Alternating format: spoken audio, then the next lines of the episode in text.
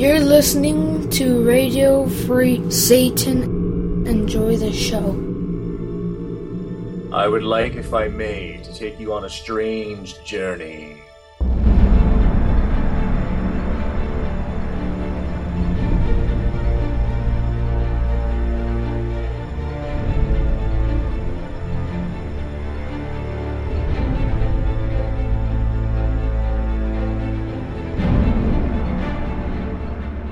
Welcome to 9sense. Nine Cents is a satanic perspective of our modern world, and I'm your host, Adam Campbell. It's great to have you. And you're lucky because I've got a co host today. That's right, I've got J.R. Torina, or FXT, or Devilman Extraordinaire in the Salt Lake Valley, however you want to refer to him. How are you, man? That's you. You're the devil man extraordinary, or our friend Aaron, all those guys. I'm okay. How are you today? Very good. Uh, uh, well, thank you for joining me. We're going to be talking uh, with you about, at the end of the show in the Creature Feature segment, about Lavatory Release. We're going to talk a little bit about them being signed with Pulverized Records and about Slaughterhouse Records specifically. But before that, we're just going to sort of go through the show and, uh, you know, add in some commentary. We've done this before, so this should be a an old game for us. Um, it is September 2nd, and uh, let's talk about what the show is going to be about. And then I've got a couple things that I wanted to bring up. So, in The Devil's Advocate, I'm going to bring you guys the audio version of the video that I released recently. Uh, and actually, music. It's appropriate that you're on the show also because uh, I looked to you for some really great ritual sounding music that we actually used when we collaborated in the Walpurgisnacht ritual this uh, last April. So It was uh, pretty cool. It was some old stuff I did a long time ago, and I was glad to be able to use it because even as Mr. Atheist back in the day when I made that, it, I kind of had this feeling somehow, some way, it was going to turn up into some kind of a ritual of some kind. so Well, it, it was really, really good uh, music. It, it fit perfectly when we did the actual ritual, and then obviously for this little, you know, sort of uh, goof spoof uh, of a ritual that I did.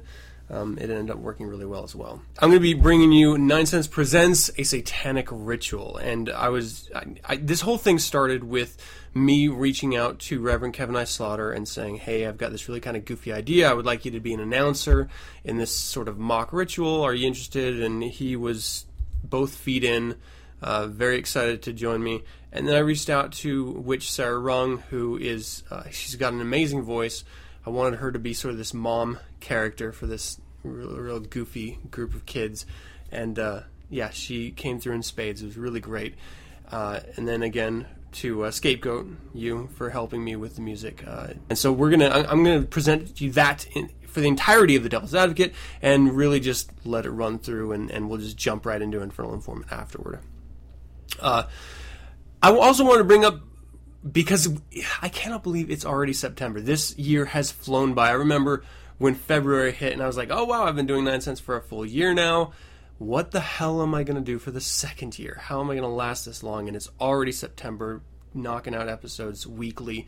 So I had started early on saying that every Halloween I'm going to be doing a Greater Magic episode. Last Halloween I was joined by Reverend Bill M. and Satanist Storm, and we waxed about Greater Magic uh, theory and practice, and it was a lot of fun, a little bit funny, and uh, really enjoyed the whole the whole thing. And I've gotten a lot of really great feedback, and so I'm doing it again. And I've been talking about it all year so far, but this time I'm going to be doing it with some two uh, known, very powerful satanic witches.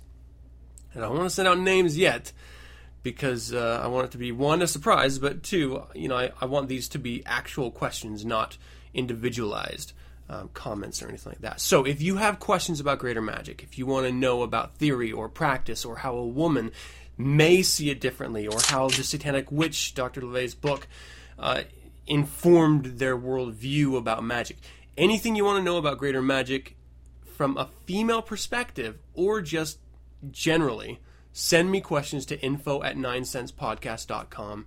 Let me know what you got. And last year, I've said this before, I'm going to say it again. I got so many questions that not all of them got in.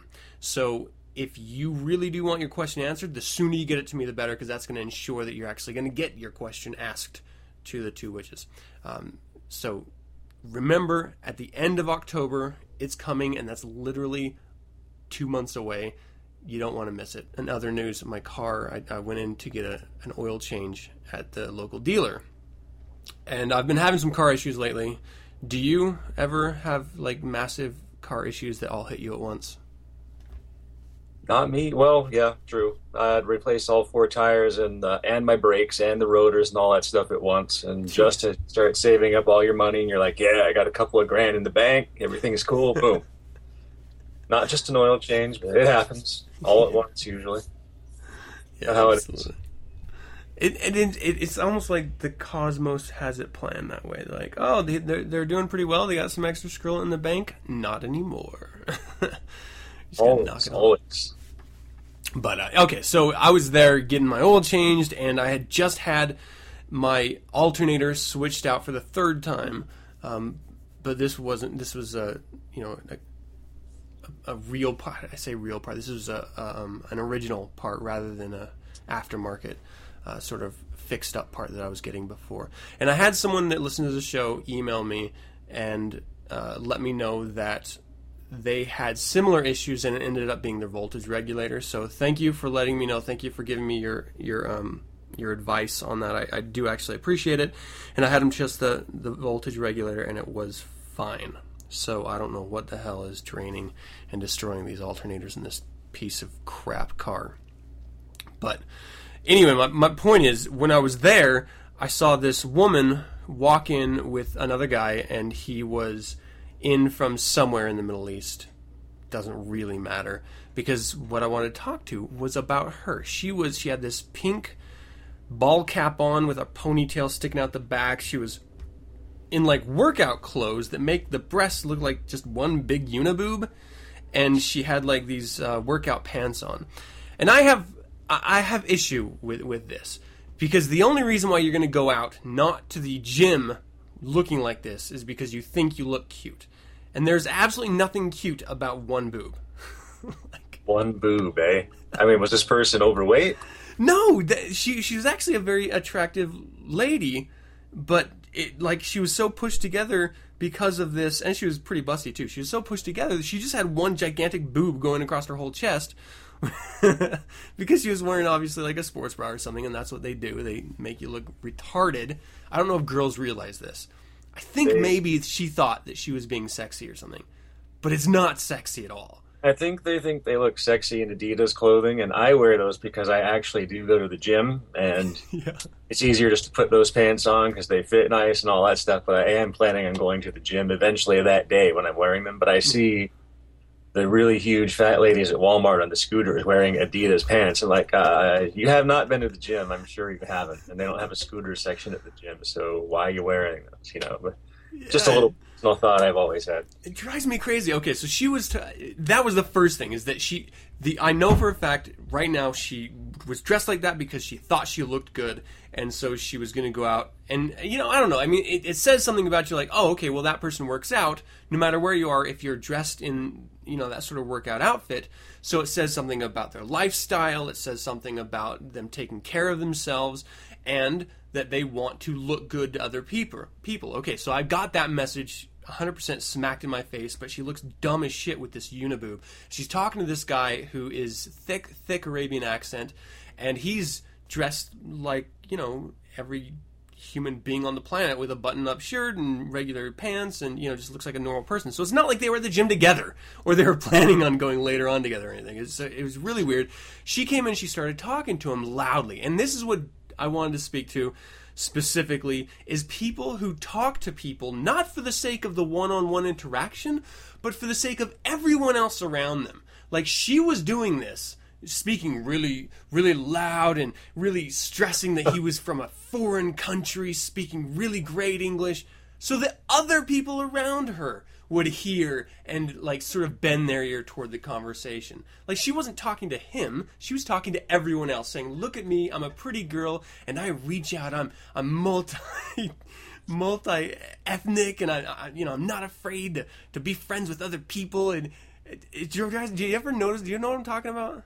Uh, I know exactly what you're talking about, and it's kind of a common thing here in Utah, I think, because everybody's kind of so uh, for lack of a better description, lily white, and they want to branch out and show, I am otherworldly and I know about other cultures. I'm dating a black guy. Look, you know, you know what I mean? It's like I don't care either way, but Yeah, I just I some hate, some people here try to show that off. It's almost like buying a Hummer when you don't need one because you're showing off that you had this gigantic car that you could afford, you know, and yes.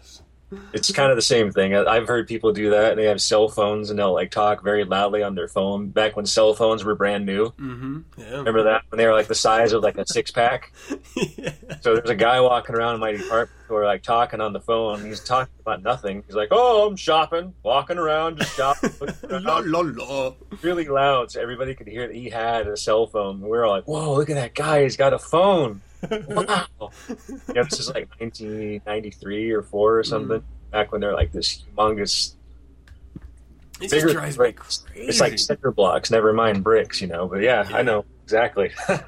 And the fact, I mean, it's just it, it, it's it happens to this day.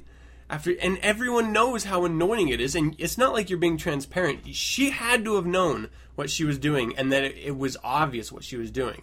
Like no one was looking at her like, "Oh wow, you're so interesting, and and you're good fitness, and you're pretty, and you're funny." No, everyone's looking at you like, "Wow, you are a douchebag with one boob." Like, let me uh, let me interject this. Like, do you find that you get that with certain friends of yours that are normal, quote unquote, because you're a Satanist? Like they try to they try to talk to you about infernal things, or just say, "Oh, this is my Satan." oh You yeah. know what I mean? Kind of the same thing, right? I get that a lot.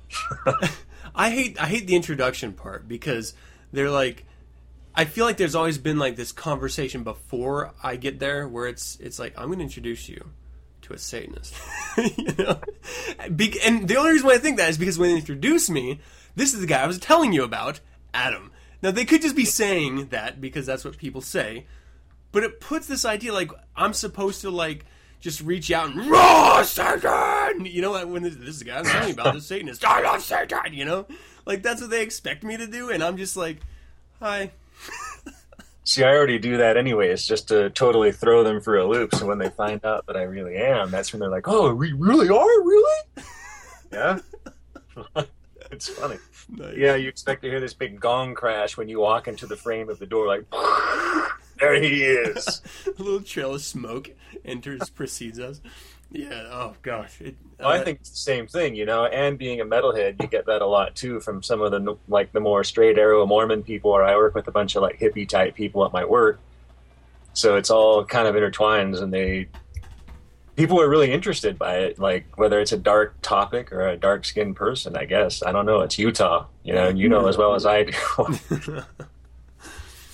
All right. Well, you know what's interesting as well is Old Nick magazine. Have you checked out Old Nick magazine yet? I've never had a print copy in my hands, but I've looked online at it. Yeah, I've been doing the digital copy myself, uh, just so that I can, you know, put it on my computer or on my phone, or you know, just even if I want to be all sneaky and try to look at it at work without getting in trouble. well, oldnickmagazine.com is the website you go to check it out. Old Nick Magazine is uh, the premium sinful adult magazine, uh, done headed up by some very uh, amazing Satanists and some, you know, just evil people. I wouldn't even say evil. It's just you know, just the third side personalities. I, I would say, but it, I mean, the women in it are all geared toward um, uh, the counterculture, whether it's gothic or um, industrial or or overtly satanic or, or whatever. Uh, they do a great job of finding some amazingly beautiful women who will pose uh, for our enjoyment, and there, in my opinion, is very few things better than that. Uh, check out oldnickmagazine.com if you want to get your print copy or digital copy. And yes, this is a commercial for Old Nick Magazine.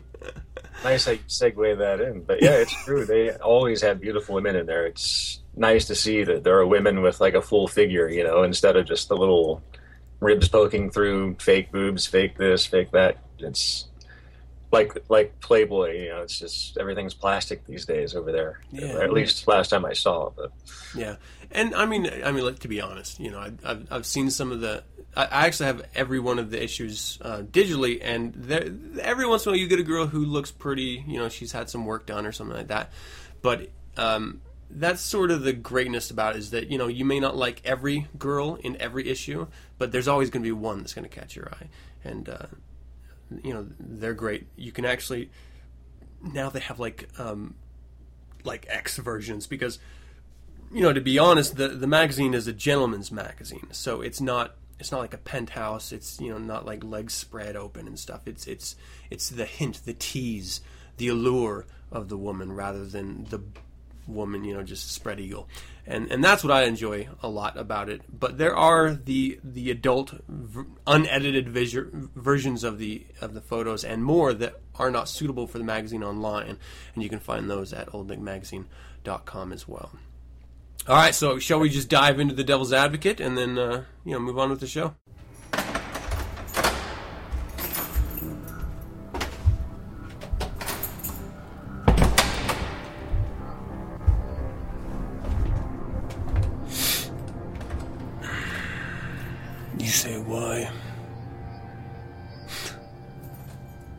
Say why bother?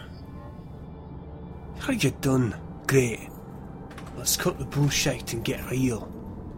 Why this purity you feel about evil? For Christ's sake, why? Hey, don't lie to me. I guess, Father.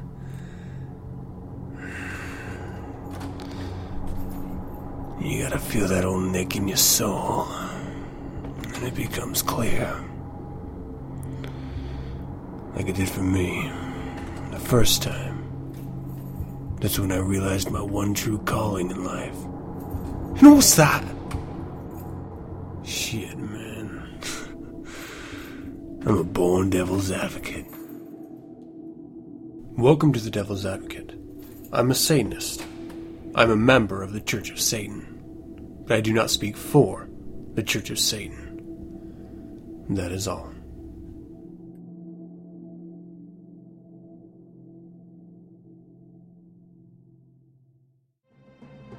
Close your door.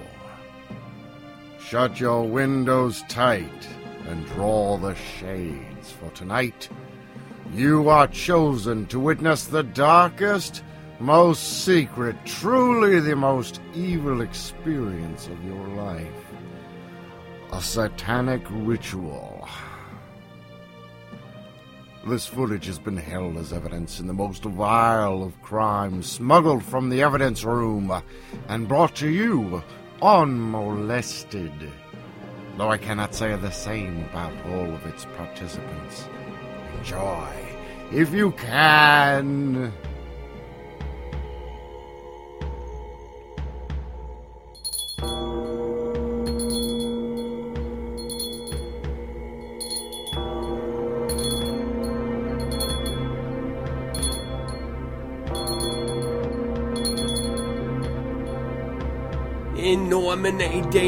Nostris Satanis Luciferi Excelsi.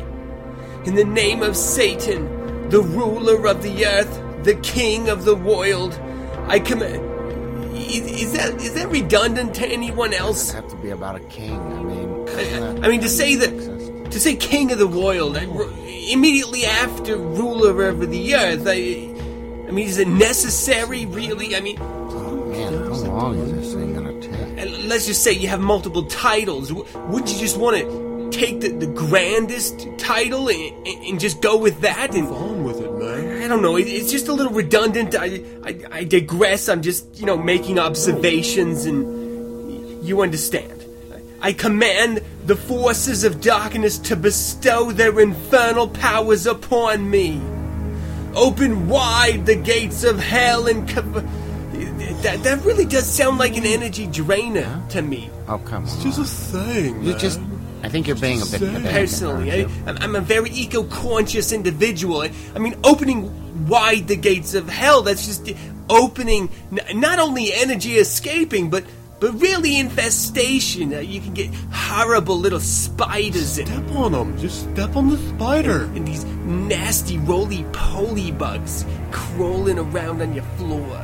I, I mean, what if we just just slightly ajar, Okay, bring the door to a going. slight ajarred state? So, uh, if you, if you will indulge me Sure, sure. We have already. momentarily here, uh, slightly ajar the gates of hell in- Ah. in the interest of uh, eco-friendly, And he didn't you know, even say that word coexistence with the world. Uh, you, you come forth from the abyss to greet me as your brother and friend.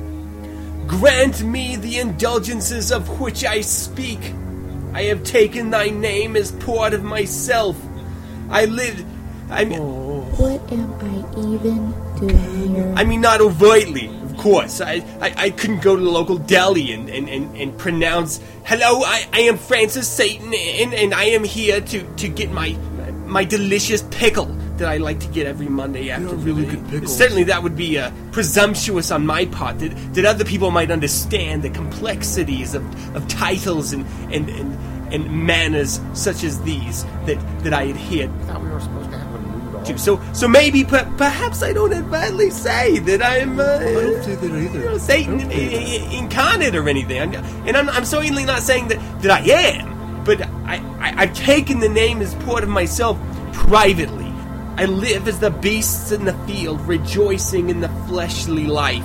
Good. I, fi- I mean, okay, let's Oh, I totally would have rather been doing dustier drama. let's be honest. Let- let- you and me, I mean, all of us here together, I, I haven't yet, yet enjoyed in the fleshly life. I, it, it just it hasn't happened for me personally, but but I know with with the right number of uh, lust rituals under my belt that it, it, it it'll happen. Lust ritual? I really have to go now. No, it's gonna be okay. Don't worry. I dream of a day when I no longer have to have to use the Sears catalog to, to enjoy to rejoice in the fleshly life. I the, the, the day is coming in, in the in the very near future. I can tell, and and I just I wanted to make that a de- I don't want to lie to you when when I'm saying this. I, I just think I should be honest. I should be open. This mine is borrowed. I favor the just and course the rotten. By all the gods in the pit, I command that these things of which I speak shall come to pass. No, I I mean that that sounds really forceful, and, and really, I don't need all the gods of the pit. I mean, you know, you give me one or two, one or two gods of the pit. Who am I, right? I can. I'm, I'm good with that. Come forth and answer to your names by manifesting my desires. Oh, hear the names. Coyote, Mastema, Metzchili, No, it's it's Mitch. Mikchak, Mitch. Yeah. Chak- Mik, what what is it? Mikti- Mictian, Mictian. I mean, let's be honest. I'm, I'm the these sound imposing, and, and that's why I'm saying them. I, I, I quite frankly don't know who Mictian is. I've, I've never had the had the privilege of meeting him or her face to face. But I, I mean, let's just say if I was ever invited to hmm. dinner, I, I would go. I, I mean, I'm, that that's the type of person I am. Okay, I, I would go if invited. Invitation outstanding. Where, where's the sword? Uh, Satan from the south, O ruler of hell, join us. And from the east, Lucifer. From the the far, e- certainly not the Middle East. I, I, I don't want to presume that, that you're from, and I, I'm not saying that I wouldn't. I wouldn't want I- you to come if you were. I don't remember but this Let's just part say from there's the a lot of questionable rituals. What's the name individuals that, what, that are very which ritual is this? very merciless that come from the Middle East, and and I, I don't necessarily definitely want don't them descending this. upon I- I me don't- and, and, and my this as being part companions here in this in this in this chamber at the mo- you, I think you you understand. I mean, I don't have to. I don't have to. Okay, so be, be, be, Beli- Belial. Belial, Belial. What what is Belial. it? How Beli Oh, Belial Belial. It's Belial. Can you say that? Belial. You- You're too quiet. Belial. What- Belial from Belial from the north. Join us.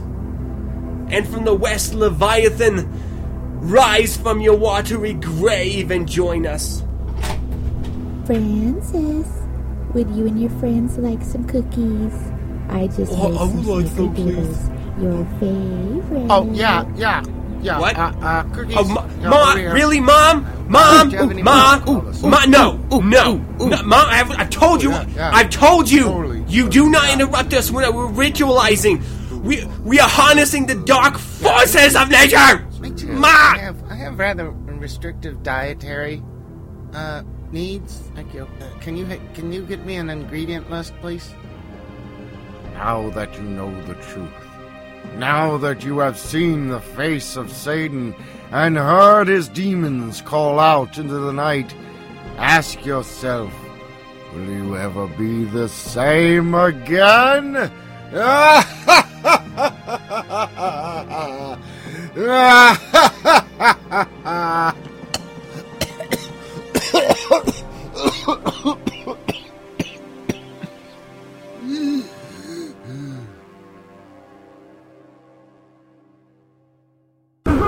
Listen up, listen up, J. L. Valley. Good news, there's no devil. Bad news, hell, there's no heaven. There's nothing to see. I'm your fellow informant.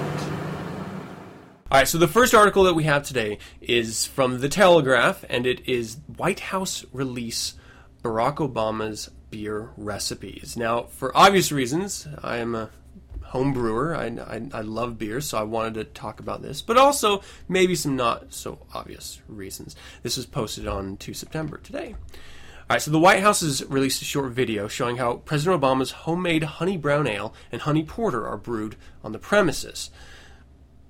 Bowing to growing pressure from thirsty and curious Americans, the White House released the recipes for President Barack Obama's homemade beers, revealing the executive branch's penchant for honey flavored brews. According to a blog post entitled Ale to the Chief, get it? That's funny. Very clever. the key ingredient for the White House honey brown ale and White House honey porter, though may be tough to come by. The honey is straight from the White House's first ever beehive.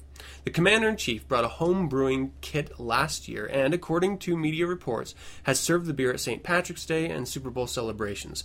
Mr. Obama is now part of a growing movement. 28,835 people currently belong to the American Home Brewers Association.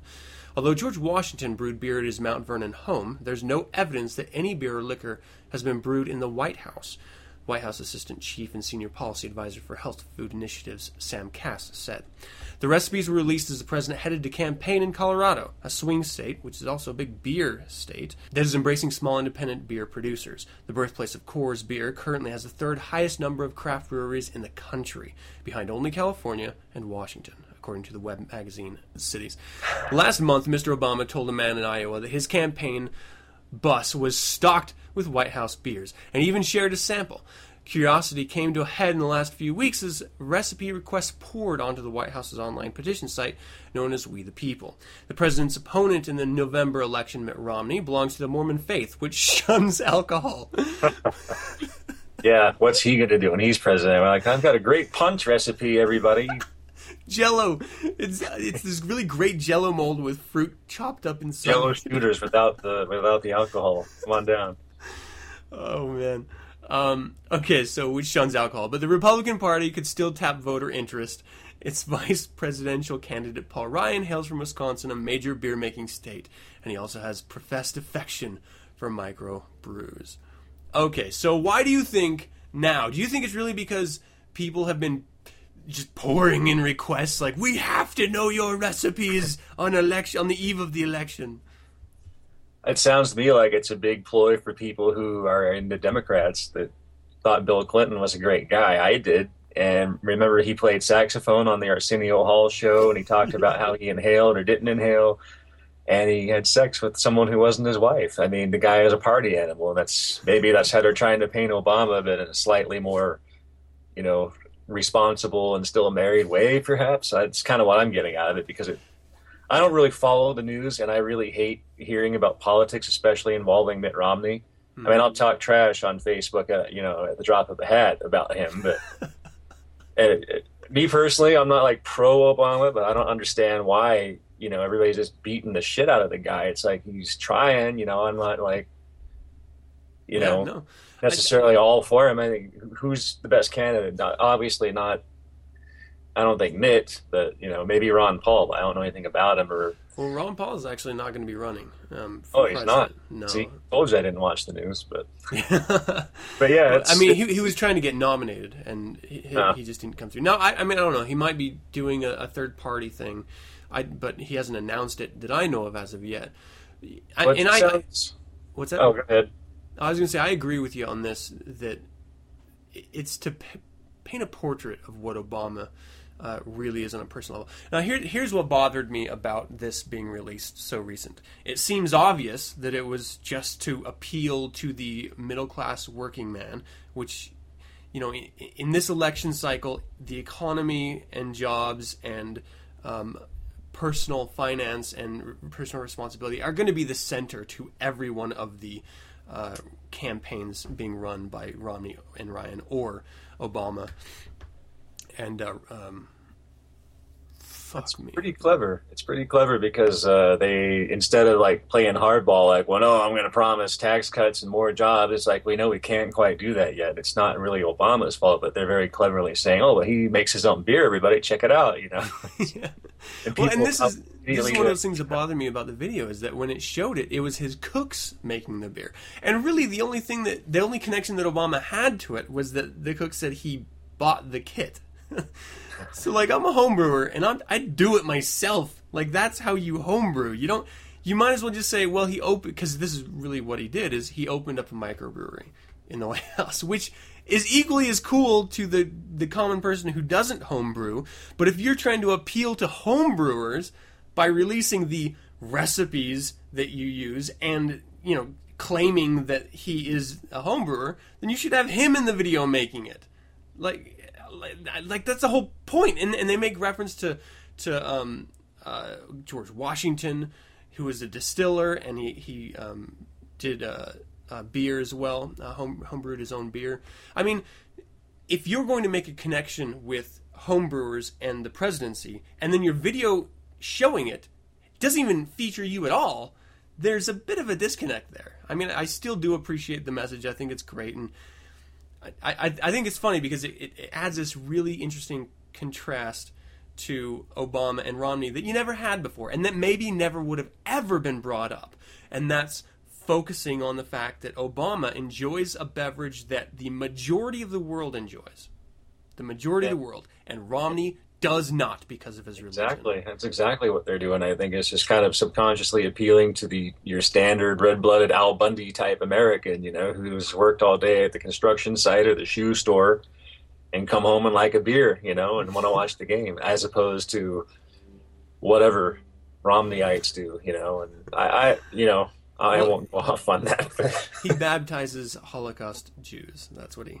Somebody asked me that the other day. It's like, do they really baptize dead people? I'm like, yeah, they do. It's not a joke. They, they claim that they invented Star. Wars. They claim that they baptize dead people. It's like they're crazy, you know.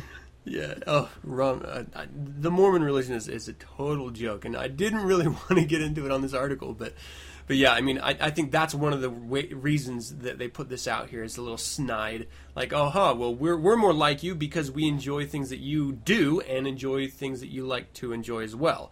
That's And- totally it. That's totally. This Ken doll over here doesn't even believe in it. Which is ironic because if he if he's a Christian and Jesus, you know, turned water into wine as their fables go, you would think that he would like that idea. But no, no, the Mormon religion is all sorts of backwards. All right, so that's going to do it for that article. Let's go ahead and move to the next one. This is a little more serious, a little more down to uh, the brass tacks, as it were.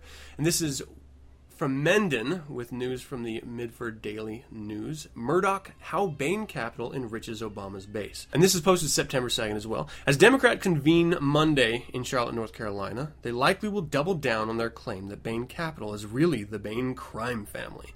They will accuse Republican nominee Mitt Romney and Bain's other greedy co founders of stealing their winnings, evading taxes, and lighting cigars with $100 bills on their yachts. But Democrats will ignore this inconvenient truth.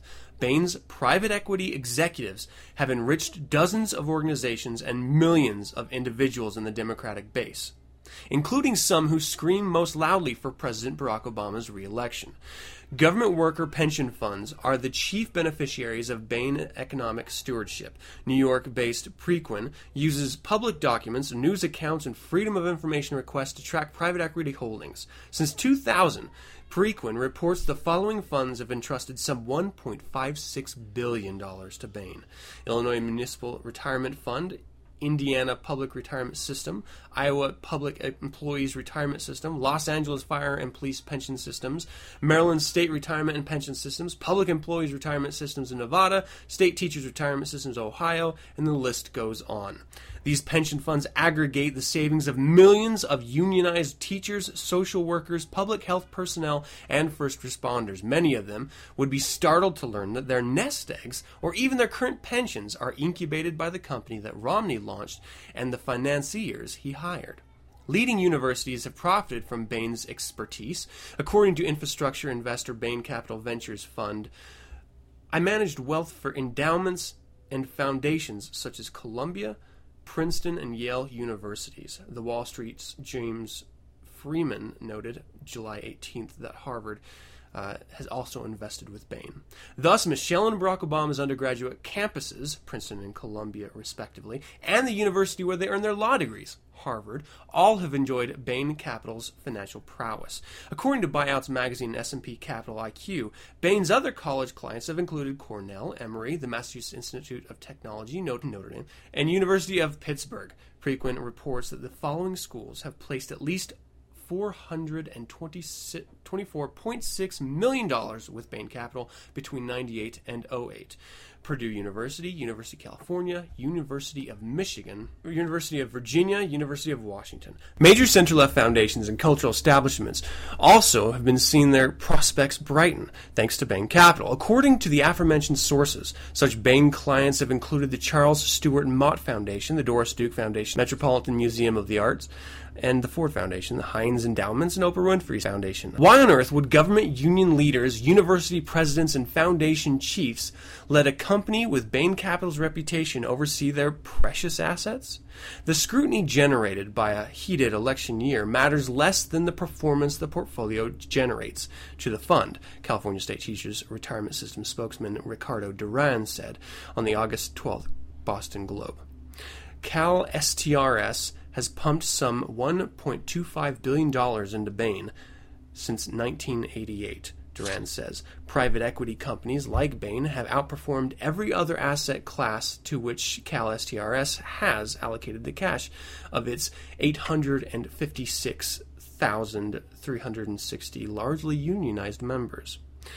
So, what really is Bain's reputation? Is it a gang of corporate buccaneers who plundered their ill gotten gains by outsourcing, euthanizing feeble portfolio companies, and giving cancer to the spouses of those whom they fired?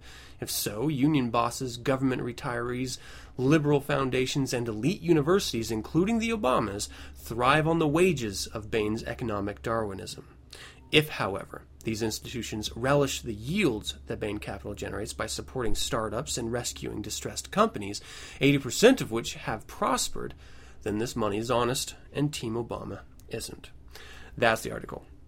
So what I like about this article is that it, it shows the the absurdity of a claim that a corporation can can have one face. And uh, and what, what's absurd about that is that that's exactly what every corporation tries to push.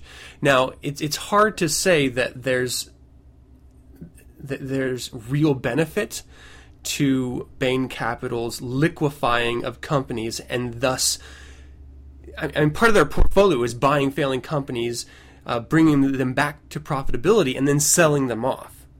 Like that's that's how they increase the value of their portfolios. So people lose their jobs. Uh, but you know what? Your portfolio is bigger. So if you're going to run in investments, you know that, that this activity happens. Do you think, JR, that you have the privilege of talking shit against the firms that are holding your money? Would you want to do it, though, is the question. it just sounds like what they're doing is um, buying used cars and refurbishing them and selling them as new to somebody who doesn't know any better. Yeah, or or buying them up and liquefying them to, um, you know, uh, halt uh, competition, um, just to make their uh, their individual portfolio look larger at any given fiscal time. I mean, the thing is, this is sort of the way I see it. If if you are investing at all, there there are activities from the investment banks that are not going to jive with your personal morals or, or collective ethics at all. But that's because finance it doesn't care. It, it, when when the purpose is profitability, there can be no room for morals or ethics. Now, whether that's right or wrong is something that every individual has to sort of you know make a decision on with their pocketbook. Um, but when you're going to stand up on a platform and demonize a company that helped ensure your success, I think that's a little uh, a little shitty.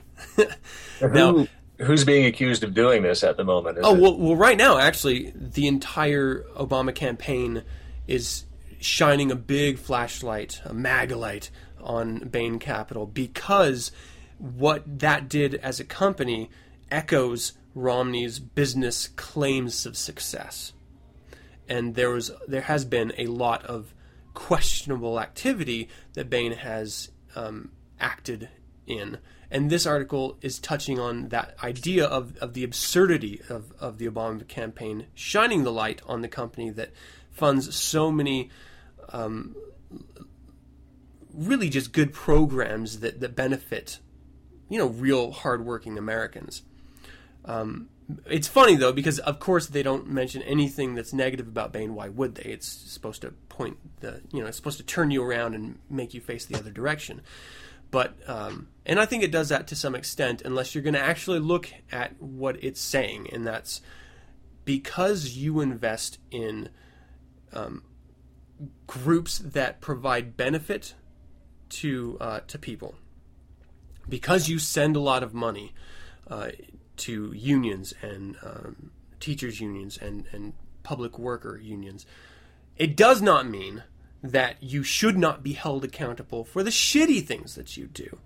Like it, w- one does not cover the other. It's not like we have this, uh, you know, two sets of, of, of I don't know, candy corns sitting on the table, one the good pile and one the bad pile, and and if you have the equal same amount, then you're an okay company. That it doesn't really work like that.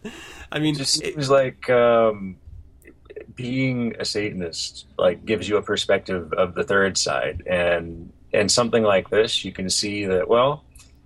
If it were me, I would invest in something that was going to make me a lot of money if I didn't necessarily like it I mean, I'm not talking about like wholesale arms trading an impression of like a certain race or anything. I'm talking about like, say, Walmart. I despise Walmart, but if I could make money off of them, I'd invest in them, even though I hate that store. But we're not talking about that, of course, I'm guessing, but um, that's kind of my point. But at the same time, I could easily sit there and say, oh, Walmart's just a bunch of white trash. I hate that store. Nothing junk in there. And you know what I mean? Maybe it's yeah. kind of the same caliber, but on a political scale. But and, and are also banking on Americans being naive too? It sounds like.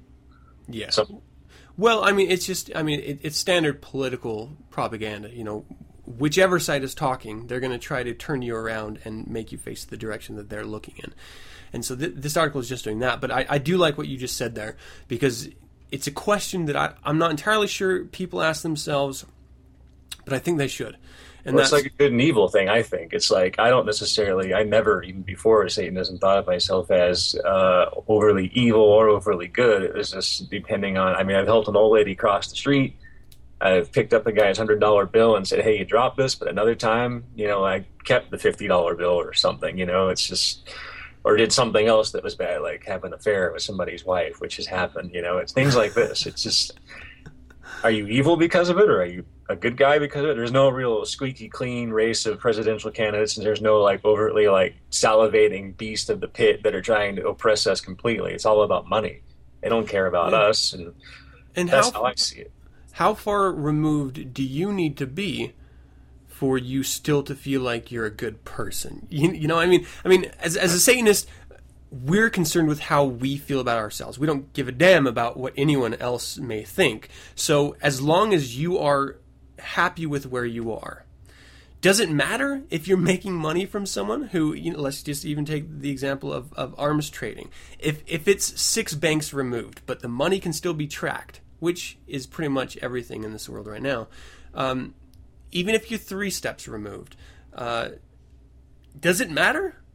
Like like how far does your personal accountability go with the way that you're making money uh, in life? Funny that this came up because later on we're going to talk about music and how I've been dealing in music with, especially in a Muslim country as of late. But uh, as a kid, like in 18, in my early 20s, I was violently into death metal and black metal and hardcore punk, and just I love that stuff. But one of the things that hardcore punk would teach you is this company's corrupt, that company's corrupt, and they'd actually just draw pictures of it. And that's why punk was so great because they just spell it out. Like whereas metal tends to blur it and just kind of sing about stuff, and they'd sell records with their angry music.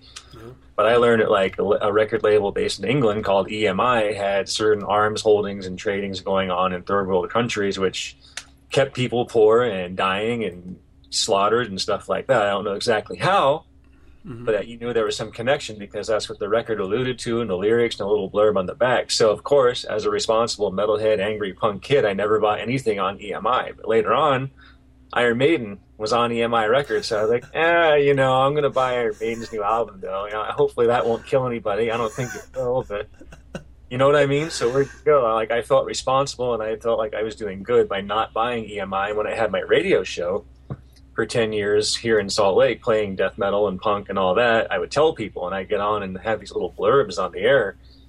Like it was almost uh, like a Howard Stern death metal show sometimes. nice. I would tell people, don't buy this these CDs and don't do this. And I would get into it. But then after a while, it was like, eh, you know, whatever. Or the Norwegian church burnings. You had people who started taking on Aryanism to shock people and sell records because Satanism became known as what it really is nothing all that horrible and violent. Mhm. And the same thing, like those bands, I would totally not promote them because they preached racism and all that. And at the same time, after a while, you're like, ah, the hell with it. You know, who cares? It's just a band. You know, and it's not pivotal. But I'm kind of thinking it's the same, kind of the same wavelength. You know, they're Oh, like, absolutely. there's a greater evil to it deep down somewhere, and it can't be tracked. But there are like all these other bands, like say Norwegian bands who have no clue, you know, that are on this label, or Iron Maiden has no clue that EMI might have arms holdings, but they do what they do and sell records. I'm sure they're not. Yeah, because You know? I mean, essentially, what we're doing is, if if we if we restrict our behaviors because of someone else's personal choices or or professional choices, you know, we're we're committing a, a sin here. We're taking responsibility for someone else's actions. There's nothing satanic about that. I mean, you are you are so x amount of people in between you and the atrocity, and regardless of how many people that is, you are still not associated with. You are still not uh, responsible for someone else's cho- choices or decisions in their life. So if if uh, a CEO decides to filter money into uh, an arms dealer, well, that's their decision. That wasn't a decision you made. And just because whether you have your twelve dollars or thirty six dollars or or eight hundred and seventy three dollars going into that corporation doesn't mean that they're going to be any less inclined or any more inclined to continue the behaviors that they started to do anyway. So point. It's like, you know, by boycotting certain bands and not buying their CD, just me, I'm like, well, who cares? That's a drop in the bucket, if even that. So I'm just going to buy the new Iron Maiden album, you know? I, I hope nobody gets hurt, you know? It was my intent, but you know what I mean? It's that's how Yeah. I would. But once you're up there on the on the top of the rung with like all this money, it's probably a different deal. But obviously, Yeah, and, and I really doubt that it, it ever comes down to a situation they're like, well, we can either kill third world children. True, or- and I, I don't see anybody doing as much soul searching about it either. You know what I mean? who, yeah, who are that involved? It's like, oh, we're to make this profit? I don't want to know how. Let's do it. could be, could be either that or they really don't care. You know, I think there's a little a case of both. Really, there's no. That's why I was saying earlier. There's no real actual clear cut evil guys and squeaky clean good guys. You know, I mean, Obama drinks beer. He's going to hell. And Mitt Romney drinks to heaven. So there you have it. Brilliantly summed up. I'm a pretty cut and dry guy, you know, black and white, except for my own little gray shades of Satanism. yeah, yeah, nice. All right, well, let's go ahead, uh, end the infernal form, and jump right into the creature feature. Oh god! No, just me. Did you know that after the heart stops beating, The brain can function for well over seven minutes. We got six more minutes to play. Why are you screaming when I haven't even cut you yet? Welcome to Creature Feature. All right, so today in the Creature Feature, we're going to be talking about Lavatory and we're going to be talking about Slaughterhouse Records. And JR, it's been great having you on the show. Can you tell me a little bit about this band? Well, uh, as I mentioned a little bit earlier in the show, I used to, well, I still am, just be so immersed in the world of death metal, grindcore, black metal, all of it. Anything extreme, I was into it. And this is before I even lived in Utah, so obviously it's not something people pick up on just to be different, which a lot of people here do. But Yeah, for sure. um, back in the late 80s, uh, the thrash scene kind of died out, and another scene called grindcore came up, which is essentially hardcore music, but with distorted guitars that were so heavy that it made a grinding sound, hence the term grindcore. And one of the forefront uh, the bands at the forefront was Napalm Death. hmm They were on a, a label called Earache Records, who just snatched up all these bands that were just cutting edge bands, and there was like a unique sound each one had. And I'll never forget walking into a local punk record store and hearing that compilation record someday. It changed my life. There was so much just heavy stuff. It just spoke to me. And um, since then, like the death metal scene burgeoned because of that recording, and it kind of played itself out because when you're so heavy and so brutal, you can't go very far. And then the black metal scene came up, and then the same thing happened. So after a while, the music scene was kind of sterile and dead, and then downloading seemed to kill it off even further. But I happened to be talking to a friend of mine from New York who lives in Malaysia, where this band Lavatory is from, and one of the guys from that band got into the conversation, and then he posted a video on my page of his band. And I was blown away because after years of being jaded and thinking I've heard it all, these guys came with this fresh, new vigor and aggression. And it was just great. It reminded me of those old times in the late 80s of uh, Earache Records and all these trend setting bands that didn't sound like anybody else. And it's kind of hard to be unique in that genre at all, especially now, but they pulled off like a rawness and an energy, and they have this sort of, and I want to be careful here, but like not naivety, but uh, like a youthful like innocence and energy about them that really shows in their music and their attitude. You know, there's no preachiness because it's become that way with music. It's either like got to be overproduced and you can't hear the drums like a million beats a minute. Like, what's the point? Like, that's not what metal's about.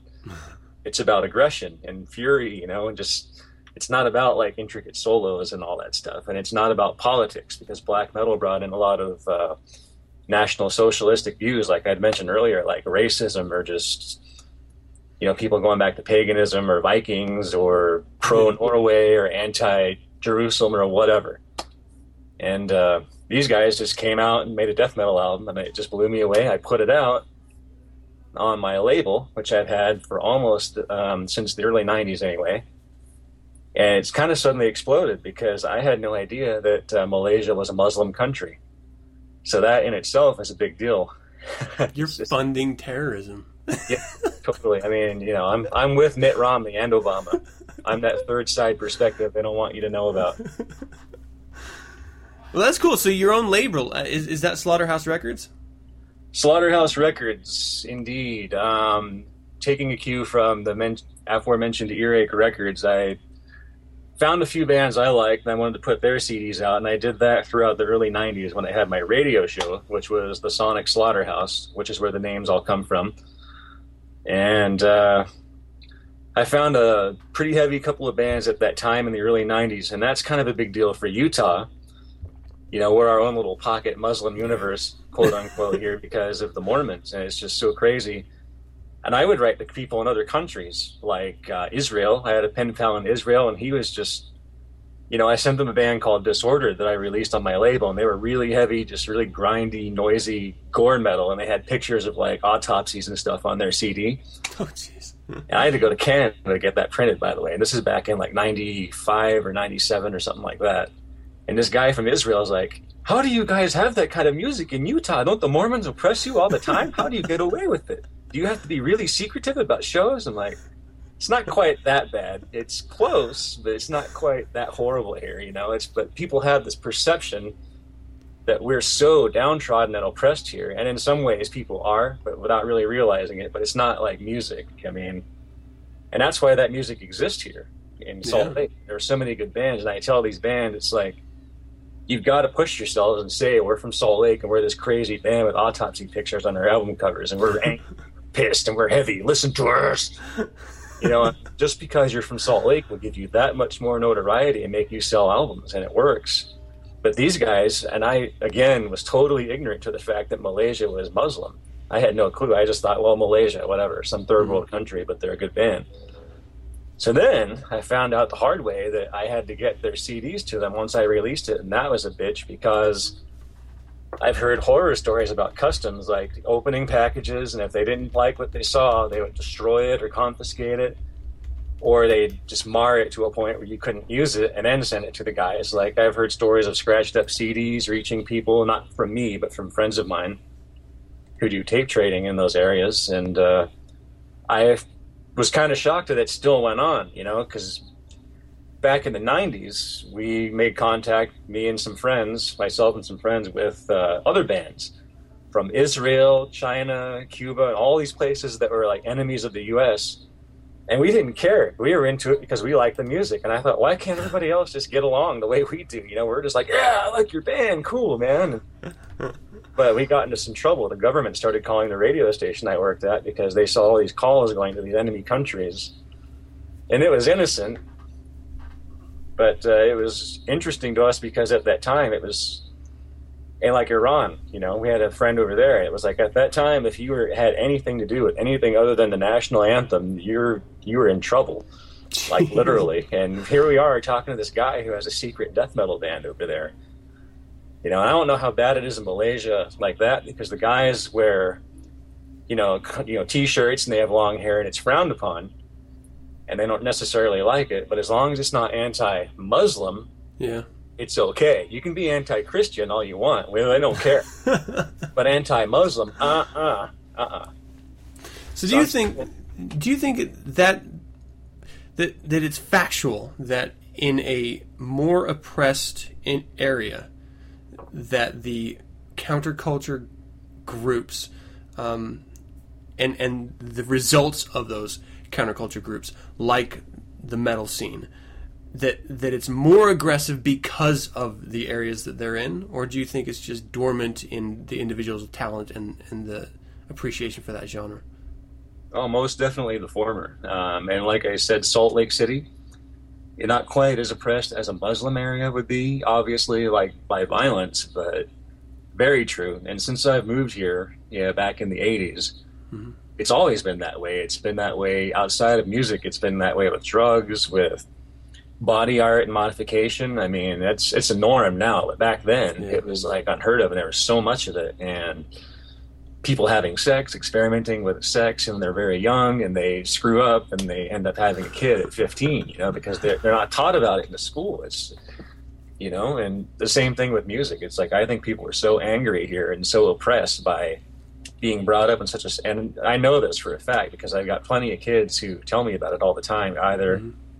from back in my radio show days and you know they'll say you got me through it because of your atheist you know or satanist ramblings on the air or just the music itself speaks to them certain bands certain messages and even today like kids that I know that have adopted adopted atheism at least and they're leaning towards satanism because of the things I've said or bands I've introduced them to who, you know, pretty much pare it down to there is no God, there's no Satan. This is how it is, you know. And a lot of these kids really identify with it. Myself, I never cared about lyrics at all. I just liked the music. You know, I could care less what the guy in a band has to say because I knew who I was. But, yeah but yeah, totally. Um, it's. I think it's all the more reason why they're as aggressive and as brutal as they are, and that's probably what I picked up on with Lavatory because it was so raw and so fresh and so full of energy. It wasn't just like the same old bands from the same old place going through the same old motions. These guys, and that's maybe what I meant, is they have like a youthful, like a zestful kind of innocence about them. You know what I mean? It's not like they're pissed off and saying we're going to kill these people, but it is death metal. But it's like a horror you know, like totally you know, harmless, like horror stuff. But because once you get political, I mean, you can probably get in trouble over there or religious. You know, I, I'm sure they've got to watch their asses over there. But Yeah, I'm sure. I mean, we, we have to remember that you know, Islam as as a structure, there's like 1.5 to 1.9 billion members around the world. It's the second largest uh, religious group, uh, and it's 21 percent of the world. I mean, that's that's a huge, huge fraction of uh, our world culture that that all sort of at least claims to adhere to the same ideology. So yeah, that that's a pretty big group to be, uh, you know, oppo- to be in opposition, silent opposition to. You know, it seems like there would be a a, a pretty uh, pretty constant stream of fear. If you say the wrong thing, then you will be taken. Because you know, like we're we're in Utah. If we speak out against Mormons, and we do all the time, it's not that big of a deal. We're not going to be capped or, or blown up. if you say that because I do have a story. But go ahead. Oh, really? Generally, I I mean, you're, if you're in one of these third world countries that's an Islamic uh, dominant country, you will be killed. Like, there's no, there's no freedom of speech. It is our way or death. Praise Allah. And the funniest thing too with this lavatory band is, you know, they were friends on Facebook and they found a picture of us from our ritual, and the, one of the guys says, "Oh, you look like Anton LaVey." Nice. Now I got people from Malaysia saying this. I didn't know they even knew who he was over there. You know, it just goes to show how naive we can be over here. We get so jaded in our own lives that I didn't think they knew who he was. But here we are. I have this death metal kid from Malaysia saying I look like Anton LaVey now. They know who he is apparently, and so now they always call me the devil worshipper man or all that. But I don't. I don't really get into it with them. But It it's, I just great that- it's kind of funny. Across the world, the legacy that Anton LaVey left behind is known, and whether it's understood or not is an entirely different question, and maybe not even as important as whether or not he's known. Like he's living forever in the very way that he said is the only way to live forever. You know, and and uh, it, it's amazing that as far-reaching as Malaysia, uh, that, that's great. I found that to be pretty interesting as well. It was just uh, the fact that it's there. I mean, eventually, maybe some people will pick up on it. That uh, just like with this recent thing with the Satanic Scriptures going Spanish. Yeah, that'd be Yeah, interesting. Okay, so uh, where can people go to hear or pick up a copy of the Lavatory CD? Well, you can get the CD itself. Uh, I have a new website, which I never had before. Is it's slaughterhouse.bigcartel.com. Pretty small but effective website. It has my previous three releases as well as the lavatory and a few others from I, I met a guy who uh, moved here from Missouri. He's got a few releases, so we kind of like joined forces, and those are on there. On that website, you can hear it on Facebook and Reverb Nation, YouTube. There's plenty of videos all over the place. Um, I've, I'm actually working on a Slaughterhouse Records YouTube channel, but uh, the, in the meantime, it's all over my page. Obviously, I just put the thing out, and it wasn't. Uh, but it was expensive to put out. But yeah, it was worth it. I mean, but yeah, definitely, I'm trying to sell them now to make back what I invested. Obviously, but Yeah, absolutely. the bigger news is they got picked up already within two weeks of the CD coming out that I just released. And this is again another thing about them being in a third world country is they stress to me the importance of putting "Made in the USA" on the CD. like, why is that? You know, and they're like, "Oh, just people need to know American label like cared about us." And I was like, "Really?"